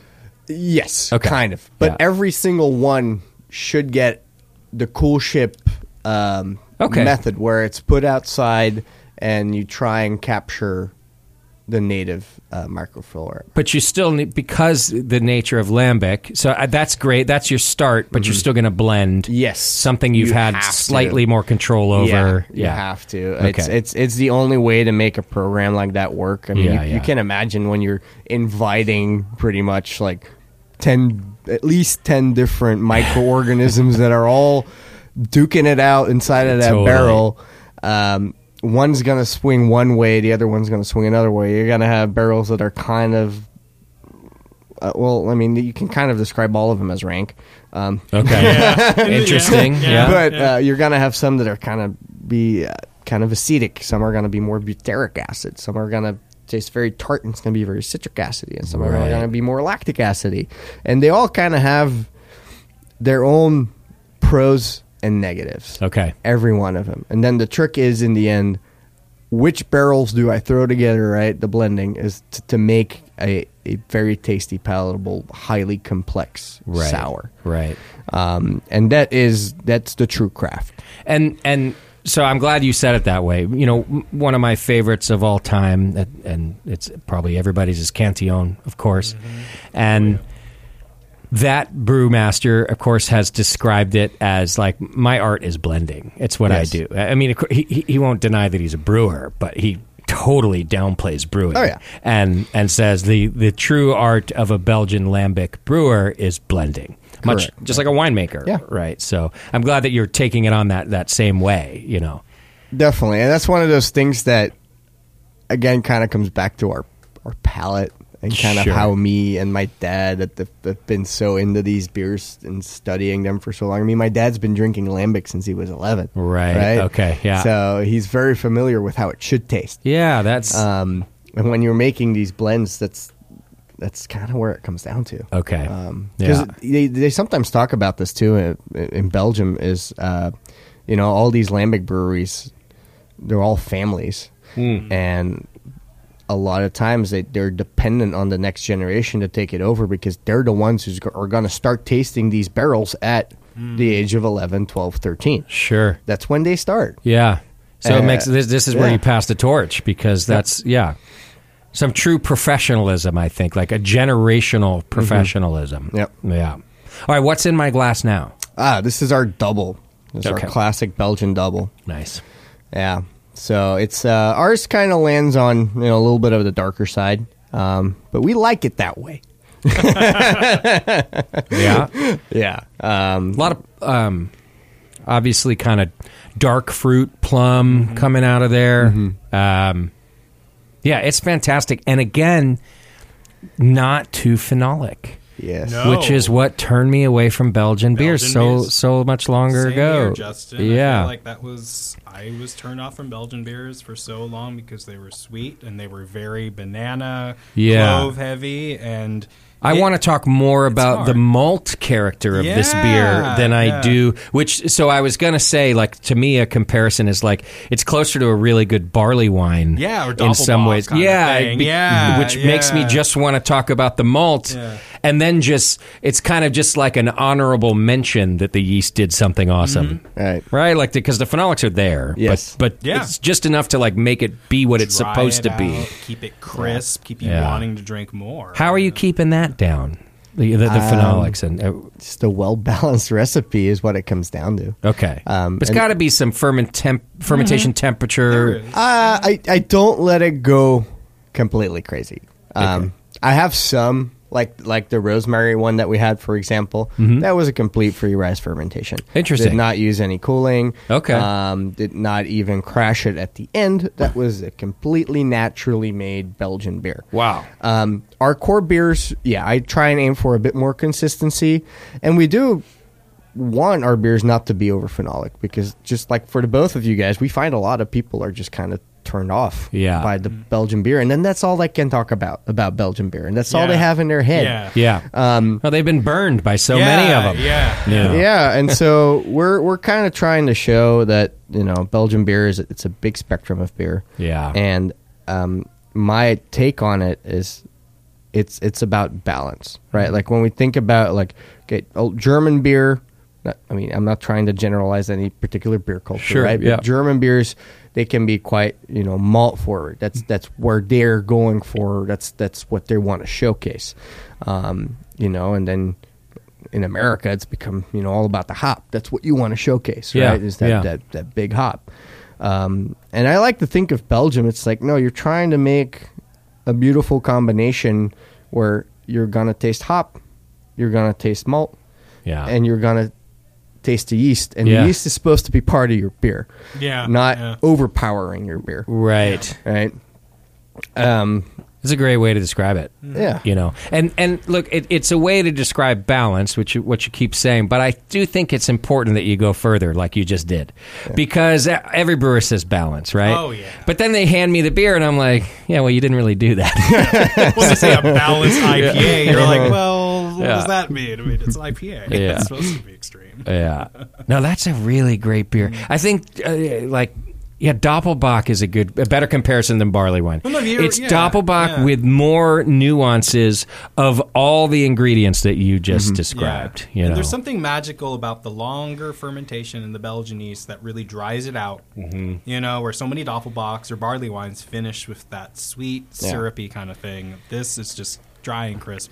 It, it still has the malt, so some people taste it and they're like, "Yeah, you know, it kind of tastes like a raisin." I'm like, "Okay, well, it's new to you." It does, you know, but you know, it's got like- raisin, it's got plum, it's Yeah. got pepper, it's Yeah. got the pepper on um, the finish is exactly what I pick up, and that's again kind of the the brand is a lot of this kind of pepper character from the Yeah. Belgian yeast, and it accentuates the dryness. It makes you want to keep drinking more, and it's Y- yeah. it's so nice. yep. All right, let's do this. Uh, we're going to do another quick break. Yeah, And when sounds we come good. back, uh, it's going to be our last segment, but I got a few things for us to talk about. We're going to have to talk about IPAs. I know. Oh, yeah. We won a Surprise, silver medal surprise, recently. everybody. We're going to have to talk about IPA. Uh, we're going to talk a little bit more about Belgian beer, of course, and we're going to find out what's up next for Cuvée. So hang in there. You're listening to the session, and we'll be right back. Welcome back to the session. Thank you for hanging out with us today. We are still speaking with Cuvée and uh, drinking some uh, amazing Belgian beer, Belgian style beer, um, and enjoying every drop of it. We've got a lot more to do here in our in our last segment. Um, before we jump into the quad that's in our glass, and I think we're going to taste one of your wild beers too. I got to ask about IPA uh, because it doesn't sound like that was ever in the wheel, wheelhouse yet. I know you're about to brew one for the Bistro Double IPA Festival, and I think you won an award recently for an IPA too. Uh, yeah, yeah. So last year when we submitted all our beers to the uh, what is it the best of California craft beer Yeah, yeah. competition that they that they have at the at the state fair. Yeah. Uh, and yeah, sure enough, second place with our No kidding. Hoppy Dawn Belgian IPA. oh, And, Bel- uh, it's still a Belgian though. Okay. Oh yeah, yeah, yeah, yeah. Okay. So, so every IPA that we make, uh, we we still use a, a Belgian yeast. Interesting. Okay. Um, you know, well, like I, I like to think of them as kind of my gateway beers. Like, Yeah. I'm I'm I'm supposed to be able to make you know IPAs because right, it's it's so much of the market. Sure. Um, and so we just have our own take on it. Do you like right? IPAs yourself? Like you, you, you buy them at the store, or, or Uh, not so much? occasionally? Okay. from from from breweries that I know I like their IPAs. Yeah, okay. Like you know, like I mean, everyone loves like Inhume, right? From Ghost Town. I mean, ugh, this is such a good beer. Mm-hmm. Great right? beer. Um, So, you like know. on a Sunday afternoon, i- is it rare that you go, that you reach for an IPA, or is that just, you know, or a pale ale, or a common? Uh, nah, it's actually pretty rare. Actually, funny thing on a Sunday, I'm actually more likely to have a cider. Okay, yeah, Hey, I'm a cider fan too. Yeah. too. Yeah. Oh yeah. And and I, I think yeah. Just side note, cideries are getting better and better too. Oh, yeah. So I, I just enjoy them more and more. I mean, nowadays. we're we're down the street from an absolutely remarkable cider. Which one? Uh, Tilted Shed. oh yeah, yeah. I know Very- about them. Very small, um, but yeah, like you know, some of your regulars here, Mike and Sammy. That's how they found us. They're- Okay. uh, their members there. They drove by and they're like, "What Belgian brewery?" You're there, yeah. They're big fans of yours too. They're nice people. Um, okay, so IPAs. IPAs, you you still like to make them, but it's always going to have a Belgian yeast. Yes. Okay. So if we make them, that, that that's how we make them. Um, because actually, there are a lot of hoppy beers in Belgium. It's different though. Like, if an American would try a hoppy Belgian beer made in Belgium, you would be like, "This is a pale ale. It's not an IPA. Yeah. Right? It is not overboard. Okay. Um, but they are becoming a lot more popular, and and actually, um, Duvel Moordkat, they're they're kind of pushing that envelope. Okay. Um, they have you know a lot of uh, ownership of, of craft breweries in the U.S. They're actually the, the fifth largest independent craft brewery in the U.S. because of how much they own. Firestone. yeah, fire. Yeah, Mm-hmm. Um, Oma Fi- yeah, Gang. Firestone Walker, Omegang, uh, the uh, Boulevard Seven. Oh, that's right. That's Well, yeah. another Oh, one, yeah. and then they have I think two or three more. Um, but they have access to all these you know great New World hops, which were unseen in Belgium. Okay. Before they started bringing them in and making you know Duvel triple hop, Citra, and Oh, Duvel yeah. triple hop, Cashmere, and and all these really really great hoppy Belgian beers. Yeah. Um, and it does work. And, and sometimes I've had other brewers, you know, comment to me like, yeah, we tried this for a while and it was so hard to get, you know, American hops to line up with, with Belgian yeast profiles. And I'm like, Sure. well, It's been natural for you. I kind of, I don't know. I don't know. I just, but me and me and Belgian yeast has, have always gotten along. Yeah, so when I it's introduced it to intuition, American hop, it, it said, "Ok- okay, I'll try this. Well, I think you have you you must have this understanding that's not just about attenuation and either being in the way or out of the way. You have more of an understanding of exactly what phenols are going to come out and might maybe how they play with the hops that you like. That's and that's my goal when I make Yeah. a beer. I'm I'm I'm trying to yeah get get them to collaborate. Yeah. in the beer Right. right. Um, and and no, that's been working like pretty well. Obviously, they they loved it at the state fair. Right. Um, So when you do a double IPA Yes. for and and you're going to enter it into the bistro festival? um, I haven't Oh, yeah, we decided are. yet, but th- there Oh, we yeah, are. we yes, we are. We are. yeah, Cody just said it. Um, so in your in your brain then, what do you how do you how are you thinking about this double IPA? I just kind of want a picture of, you know, so we've made this beer um, twice already. Okay. So uh, the Devil's Bell came around the, the first year we were in operation um, as as kind of an homage to actually just that that Sonoma County big IPA in February thing, right? The the the, Yeah. the, the Pliny the Younger The Younger, origin yeah. story, right? And and all the breweries do it. Right, Yeah, of all the course. all the local breweries do it, and it's cool. It's cool to have those kind of you know seasonal beer traditions. Yeah. I mean, Oh, you yeah. know, as, as someone coming in from Belgium, I love leaning into that. I, Yeah. I really Yeah. do. Yeah. You know, it's it's it's one of the reasons we we went for it because we love the whole craft beer scene here because it kind of does remind us of of Belgium, right? Mm-hmm. It's just that that that diversity, that play, that creativity. Um, and so yeah, first year we did it. Uh, it worked out great. It was very popular. Of course, we're just down the street from Russian River Brewing, so it's good for us to have one of these Yeah. big IPAs on when when the Pliny guys come in and they're like, "Ah, give me something big and hoppy," you know. yeah. Like, okay.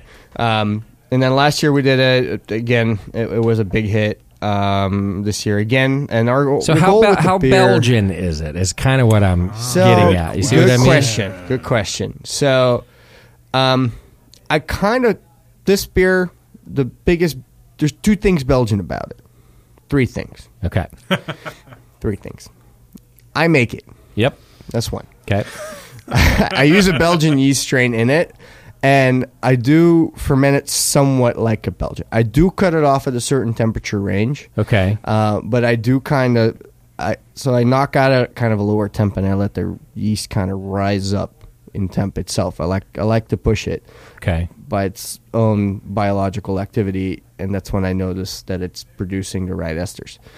Um, the other thing is I I use a mixture of European hops and American hops. Okay. and it's really unique. I Yeah. It's What are the American part hops? of the. Uh, this year, because I just like a lot of them in Sonoma County, I, I make a different version every year. Okay. Um, this year we're using Chinook, um, CTZ, Willamette, and those are the American hops. Okay.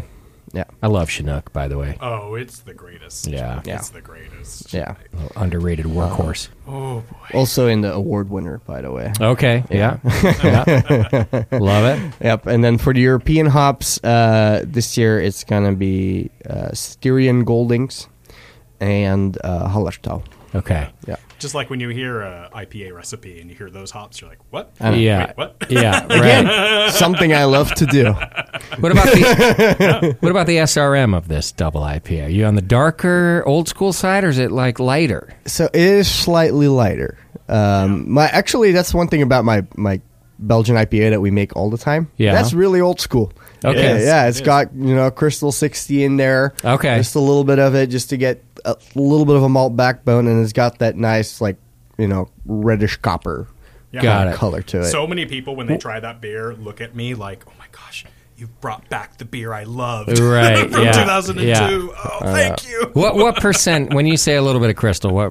Give me a percent range. We're talking here. Uh, ten, Let's see. five. Eh, it's somewhere in there. Yeah. it's not. It's, not ridiculous. Yeah, Yeah, it's I, mean, I think it's even less than ten. Just, just a, And is it But it has just? a nice color to it. It has a Yeah. nice, like, you know, deeper kind of copper color. Yeah. Which, and are you using like European pilsner too, like Belgian pilsner malt? Mm. So I don't use Belgian Pilsner malt. Okay. I use American Okay. Pilsner malts. Uh, I I used to when we started actually. I made all the beers with Hmm. with Belgian Pilsner malt. And Okay. world, world events happen. Yeah, and, yeah. Um, you know, as soon as Ukraine got attacked by Russia, uh, Hmm, okay. prices of European grain went through the freaking roof. It was like, Right, okay, I okay. can't. You know, it went from being just a little bit more expensive than than the local stuff to twice the price. Okay. Um, and then I switched over to um, Proximity, which is uh, just a national brand, and they're they're very um, vertically integrated, which I excuse me uh, do really appreciate. Um, and honestly, their product's great. I've had a lot of good success with it. Okay. Um, and you know, and it's it's in all my beers. Actually, I believe that this quad is Yeah. is actually it might be virtually almost all proximity malts. Okay. Yeah. All right. Well, let's jump to the quad. Now. Let's do it. Uh, and that's we're here to talk Belgian beer anyway. And this so. is a special beer. That's a big brewing process. This dude was Uh, spending a lot I- of time brewing. We, this we beer. tried to go all out for this one. It, it had been the most requested beer for me to make. okay. The style you mean, The or style, Okay. yes. yeah, yeah, the quad. But I, I was always kind of um, reluctant to make it, just because. Well, as a home brewer, we never made one, and as a Okay. brewer, we already talked about this. We prefer kind of lighter beers, so we're like, okay. And then the other thing was, it's a super dark, really high ABV beer, Mm-hmm. and and I'm like, how am I going to move this? Like, you know, because you got Yeah. to think about that when you're making these beers, right? Of It was like, course. how, how can I sell, you know, a good amount of kegs of this stuff if it's so high in alcohol and it's gonna move so slow? Um, but I, ca- yeah, I decided to go all out for it. Um, the only way for me to reach these really high gravities uh, on the system that we have, which is really not, you know, we just bought it from the previous breweries. It's not really set up for for making Belgians, but we- Yeah. you know, we, we do make it work. We get creative. Um, but I did a full like a I think a two or three step decoction mash. You did. Okay. Mm. You went for it. I went for it. Yeah. And uh, Is this a gas fired uh, kettle or a The- steam the- jacket? What do you got? so the mash tun is unheated. Mash tun's unheated, okay. So just infusion. just infusion exactly, uh, and that's kind of what makes it hard to make the high gravity yeah. Belgians. Okay. Um, okay. So for the triple, we use a partial decoction. For this one, we had to go full decoction. Okay. Yeah. Luckily, though, the the boiling kettle that we use as the intermediate vessel to to, to reheat the portions in is direct fire. Okay. And that thing heats up awfully fast. Got it. So actually, at that point, you just got to watch it closely before you make c- caramel. you know? Well, yeah, Uh, but that's sort of probably where you're getting some of your melanoidin Yeah. anyway. oh, Yeah, definitely. Yeah. exactly. Definitely. Okay. Uh, I can taste it in here too. There's it's a it's dry, but it still has this nice kind of caramel kind of sweetness. Mm-hmm. and it added some just great body to this beer, you know. And it's like we also talk about like Klingon Belgian beer and the foam and stuff, and I'm like I just love how it hangs onto the glass and It everything. does. And I'm What's drinking the- mine too fast. What's the ABV? uh, ten point three, Yeah. Okay. yeah. It smells. It smells fantastic. Mm. It's. I love. Uh, you know, I've been to very famous Belgian breweries who you you can drink their single, their double, their triple, and their quad, and there's um, you can tell that they're in the family. Yeah. Yes. and yours has that. The double. Uh, right? Uh, the smell from the double to the, the aroma from the double to this one, um, kind of that the the dark plum that's coming out of it's still there. Like I just love that it's the same family. Yeah. I'm just, I just finally got to the Big Brother. Yeah, exactly. yeah. That's exactly what it is. So our, our triple is a little bit it is off because our triple is a golden ale. Ah, right. Okay. But that's Yeah. style. That's Yeah. the style. Yeah, is. but it's kind of interesting because in Belgium we don't we don't talk about styles that way. We really yeah, don't. yeah, You know, yeah, when you yeah. go to an to an Abbey brewery, they have their numbers of beers, right? Yeah. and they're just increasing alcohol and like tep- tip, typically like or technically in the one below the quad is the triple, but in Belgium we tend to only refer to golden or pale Hmm. um, Abbey beers of that percentage as triples. We Okay. Yeah, typically don't refer to dark beers as triples. I see.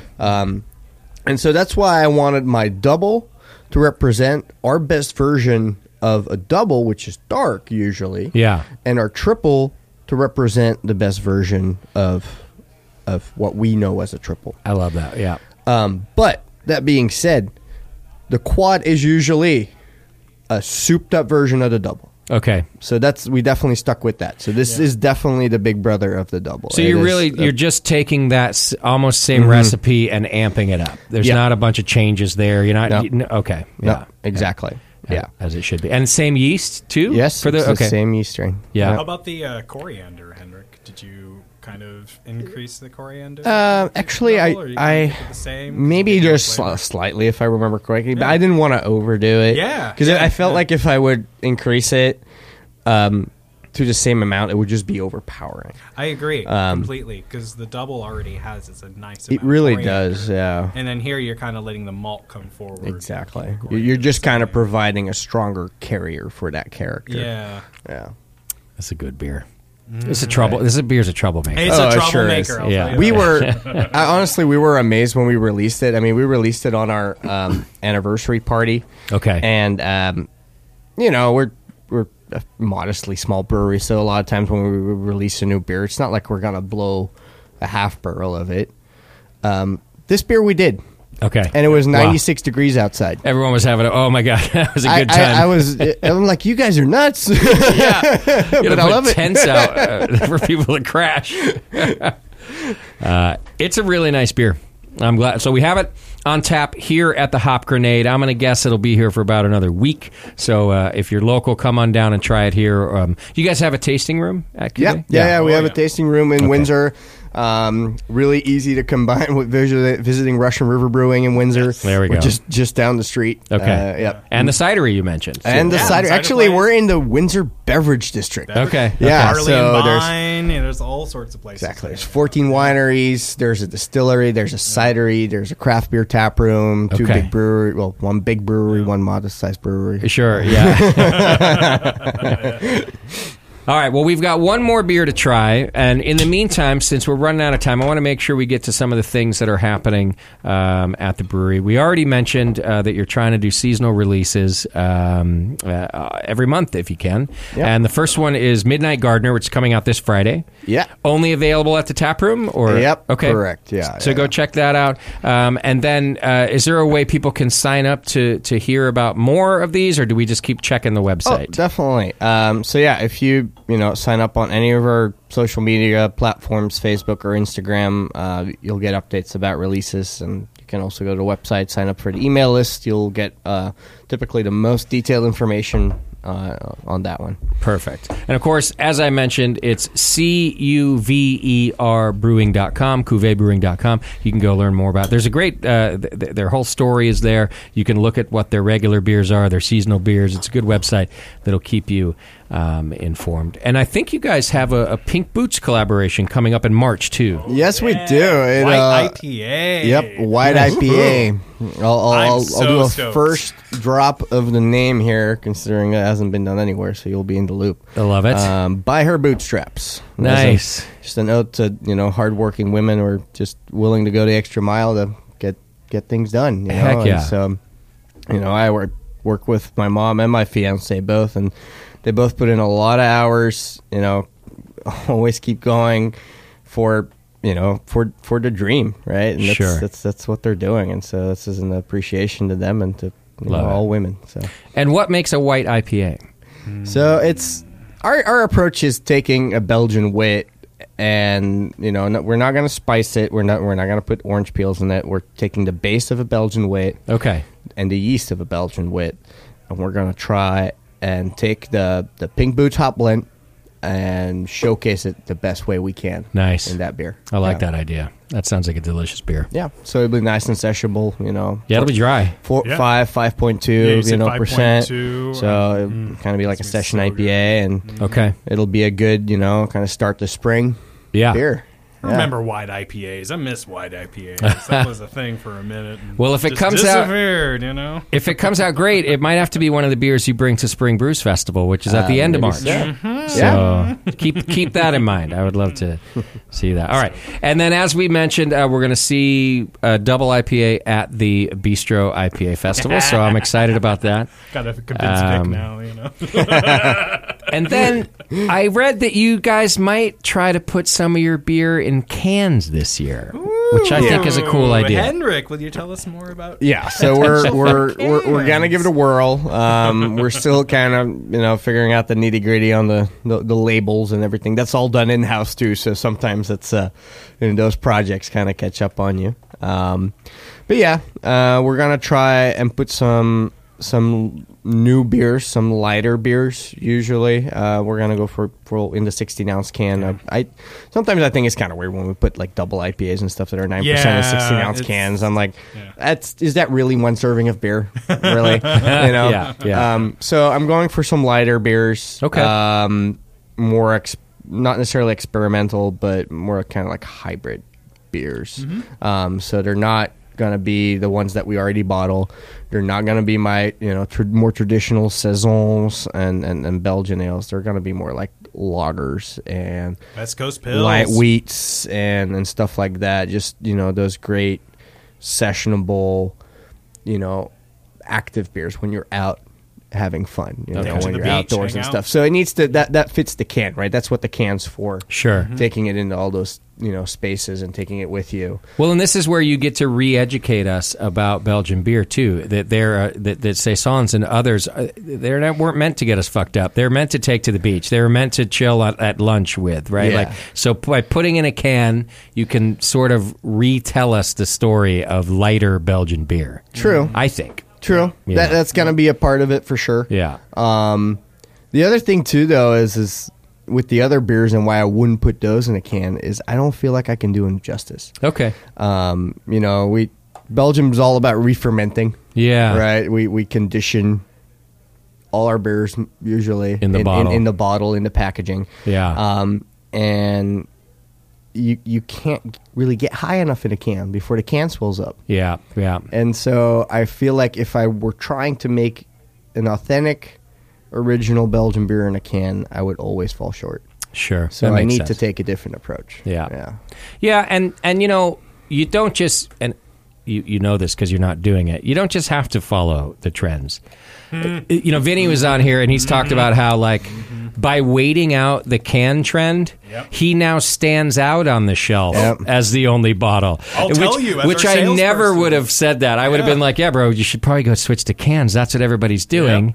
And of course, he didn't not switch to cans as like a marketing tool at first. He didn't switch to cans because he felt like his his beer wasn't going to be as good. Yeah. He couldn't Yeah. keep the Yeah. O2 down Yeah. low enough, and so on Yeah. and so forth. And of course, now you can find some stuff of his in cans. But overall, now I'm like I'm looking at the shelf, and the only bottle sticking up uh, above all of them is a Russian It's a River Russian bottle. River one. So you Yeah. know you Yeah. don't just got to follow the herd Oh, no, here. you No. don't. Yeah. I mean, I've been pushing this guy since the beginning. You need to get kids. You need to get kids. And he's tired of hearing it. Now. Sure, But sure. the thing is, is some of our biggest accounts we've gotten Yeah. have been accounts that need bottles because they have Nice. shelf space. Yeah. It's Yep. sitting there. They have a bunch of dusty bottles that aren't moving, and Yeah, they need yeah. something to put there, and we fit that. Yeah, I So like it's it. so strange how like that's actually kind of one of our best features is we Yeah. still do bottled beer. Mm-hmm. that's kind of rare nowadays. and they reach carbonation levels I can't get in the can. Yeah, Okay, I do. yeah, Mm-hmm. I really like to stress that. It's Yeah, uh, yeah. that little extra. a little extra, exactly. So, So this, now I've- this beer, right? This So now is a we've got good your beer. wild beer, yes, uh, uh, which is called Wilde Rivieren. that. Yeah. Can I just point I out? wanted you to say it, Justin. I was, I was waiting for you to I just want to point out to the listener, and I'm pretty sure I copied and pasted this, so I, I think I have the spelling right. You put in way more consonants than are actually there. it reads like, Rivian. even if I tried to put an accent on it, Rivieren, Yeah. but you added like L's. in there. Revieren. Say it again. Revieren. Oh, no, okay. it- Rivieren. See, I thought you went Rivil- Rivieren. I thought you added an L in there, but just Rivieren. That will Revieren. Yeah, That's, see, that's an extra consonant. Those sneaky Belgians, Yeah. you know, you don't know whether it's, you know, Flemish or Dutch. Or So this is your wild golden ale. Yes. I I want to say this before you describe it to me, and and it's in in fairness, it's because I know that you've now um, embraced the like sonambic, right? It does not taste like a, a Belgian wild ale, which would have just thrown me off. I'd have been like, well, so what is this? But because I've tasted the Russian River version, Mm-hmm. I know where this comes from. This is a compliment. Like I I really think you guys have like a Sonoma house flora fauna flavor because it's Yeah. in there like a like a Russian river that I've tasted. Yep. So And that's, nice. I think that now, like I love being able to taste a region is what Yes. I'm saying. Yes. Yeah. And that I- and I have to that that's why I love that Vinny coined that term. Yeah, yeah. I really do. Cuz for us it was just like so symbolic too that we you know, we came from the only area in the world where this was being done and it had a name, Lambic. Yeah. And then we moved to another place where a guy is making this 3 miles down the road from our Right. house. Who is a fan of the roots, by the way? Exactly. Like, yeah. Big fan of the roots. Yeah. And nails it Yeah. and coins the term sonambic. And we're like, okay, well, I, I- for us then, it, that was like, now we're destined kind of to do this, at least to try it. Yeah. Right? Because it's, um, it's really close to us. Like, Yeah. yeah. And I like that you do. And look, I'm going to be honest here too. And, and I'm sorry, Vin. I, I didn't. I didn't really like it at first. It it did grow on me, but because it's different, right? Like I'm used to. I know my lambics. I was like, yeah, well, that's definitely different. I see what you're going for, but the difference maybe it just made it not my favorite. There's something about when you taste others though when it starts to become a thing that you're i don't know if it's just mental or how my palate works but I now like his even better that I'm tasting yours because now there's more of them. Does that make Yes. sense? Now I can tell, oh, I didn't I didn't like it not because it wasn't great, but because it was different. Yeah. Mhm. And now that I'm trying another breweries that has a similar character, it's I just start to like it more. It, it is. Sometimes, you know, the first time I had a lambic in Belgium, I was like, "What the hell is What this?" is that? There's Yeah. just so many weird flavors in there, and you you know, someone gives you this and they tell you it's a beer.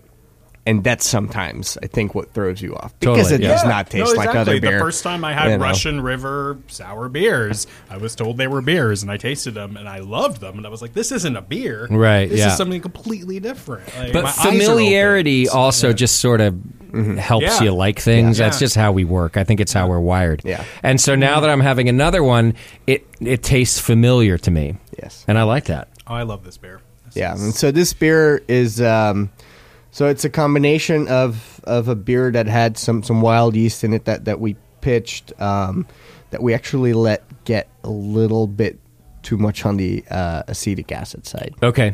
um, by not paying attention to it. To be quite honest. Okay, yeah. And uh, I know, right? It's No, like, be don't, don't honest. tell these On things. this don't show, tell you these be things. honest. Um, Yeah.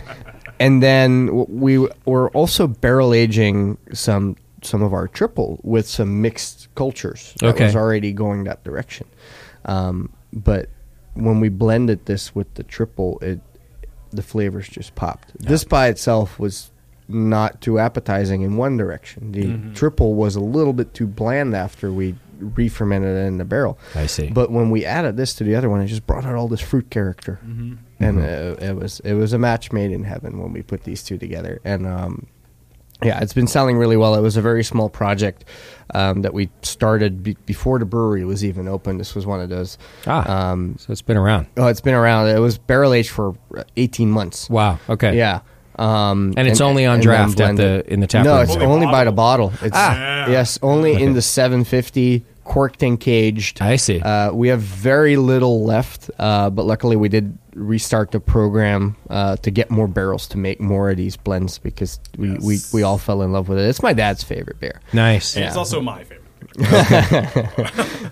It's delicious. I Yeah. love this style. Ah, so good. All right, only available at the brewery though. Oh, yeah. Uh, there's a handful of stores that may still have some bottles out there. Okay. Yeah. It's not it's not too many. At the brewery is the best guarantee. You Yeah. get it. Yeah. I'm glad you guys are doing it. We get asked about sours all the time, and and let's be honest, like sours in Belgians, not the most popular thing anymore, as Mm-hmm. as you experience every day trying to sell it, right? Oh. But we still get people coming in all the time asking for sours, and recently. Mm-hmm. We just have the same sours to offer. Not not that Lou's not doing a great job buying them, but it's like, oh, have you had this brewery? You've had that brewery, and Yeah, people are like, it's yep, I've had less. that one one. I've had that one. So it, I'm I'm happy to have a new sour on the market that I can recommend. I'm happy to recommend this. Is what I'm saying. Yeah. This is a this is a damn good sour. Yeah, I feel like what was it six, seven years ago? There were sours everywhere. Yeah, Every yeah. brewery was pumping out their, you know, they had those barrels in the back they forgot about, and they're like, oh, let's bottle it up or cake it up. But you know, they get expensive, and if the quality's not there, you know, the customer just isn't d- regrets it. You know, It's but I also not just think anymore. as palates change, like the, the Hmm. beer industry, we're in this weird you know phase right now, and it's everything's cyclical, and, Hmm. including beer. Um, and sour and Belgians are not the the darling anymore. Hoppy beers are. Yeah. Um, all of that lager is going to just keep rotating. Yep. Uh, By the way, again comes in the saison because it doesn't matter. The saison just stays right in the middle as a workhorse. you Gotta love it. Yeah. like we've seen the the pilsners and the hoppy West Coast pilsners. and yeah, stuff yeah. coming back. so. Well, thank you guys for coming in. I, I couldn't be more thankful for you sharing the beer. It's delicious. Uh, I am rejuvenated myself about Belgian beers thanks to you. Um, so I'm glad that Lewis found you for us, and I'm glad you came in to do a show. It's it's really great stuff. Thanks for, so much for having us, Justin. It was Yeah. really great. I appreciate it. Um, all right. So, what's up next? Uh, you guys have more beer releases. On Friday, you're releasing Midnight Gardener. So, head up to the brewery this weekend. You can check it out. Um, and then keep an eye out on Cuvée for monthly releases, possibly cans, more wild beer. You guys are like just getting started, it feels like. We are. We have a. We're, we're, we're hitting our stride right now. Henrik has a lot of work ahead of him. I'm, I'm, I'm, I'm riding the wave and I'm going to keep it going. That's how I like it. And you're going to get married. Is that Yep. is that this year? Oh, yeah, that's this year. Okay. July. It's coming up. You've been dating since junior high school. You're finally gonna do it. That Yep. boy. Good job. Finally going to do it. Special beer to come for that one, too. Oh, more beer to come. Well, congratulations to you and your family uh, for that. I think it's the coolest thing. You guys have a great story, so thanks for coming in to tell it. Thanks. All right, folks. Uh, like I said, the Spring Brews Festival is Saturday, March 30th. It's coming up. Uh, tickets will be on sale this week, so by the time you listen to this show, uh, they'll probably be up on Eventbrite. So go to thebrewingnetwork.com and you'll be able to find them there. Hey, thanks to our sponsor, 21st Amendment. Check out their Fireside Chat Winter Ale. That's got spices and cocoa nibs in it. Still available in the stores now. And uh, 2NA is just a great company making great beer. Sully's a good friend of mine, and I appreciate all their support.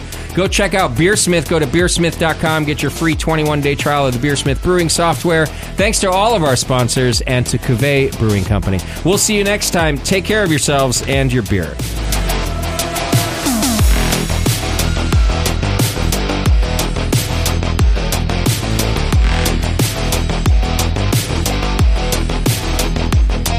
The Session is a production of the Brewing Network and brought to you by More Beer. Check them out at morebeer.com. Find more content and live video of this show on our YouTube channel at youtube.com slash brewing network.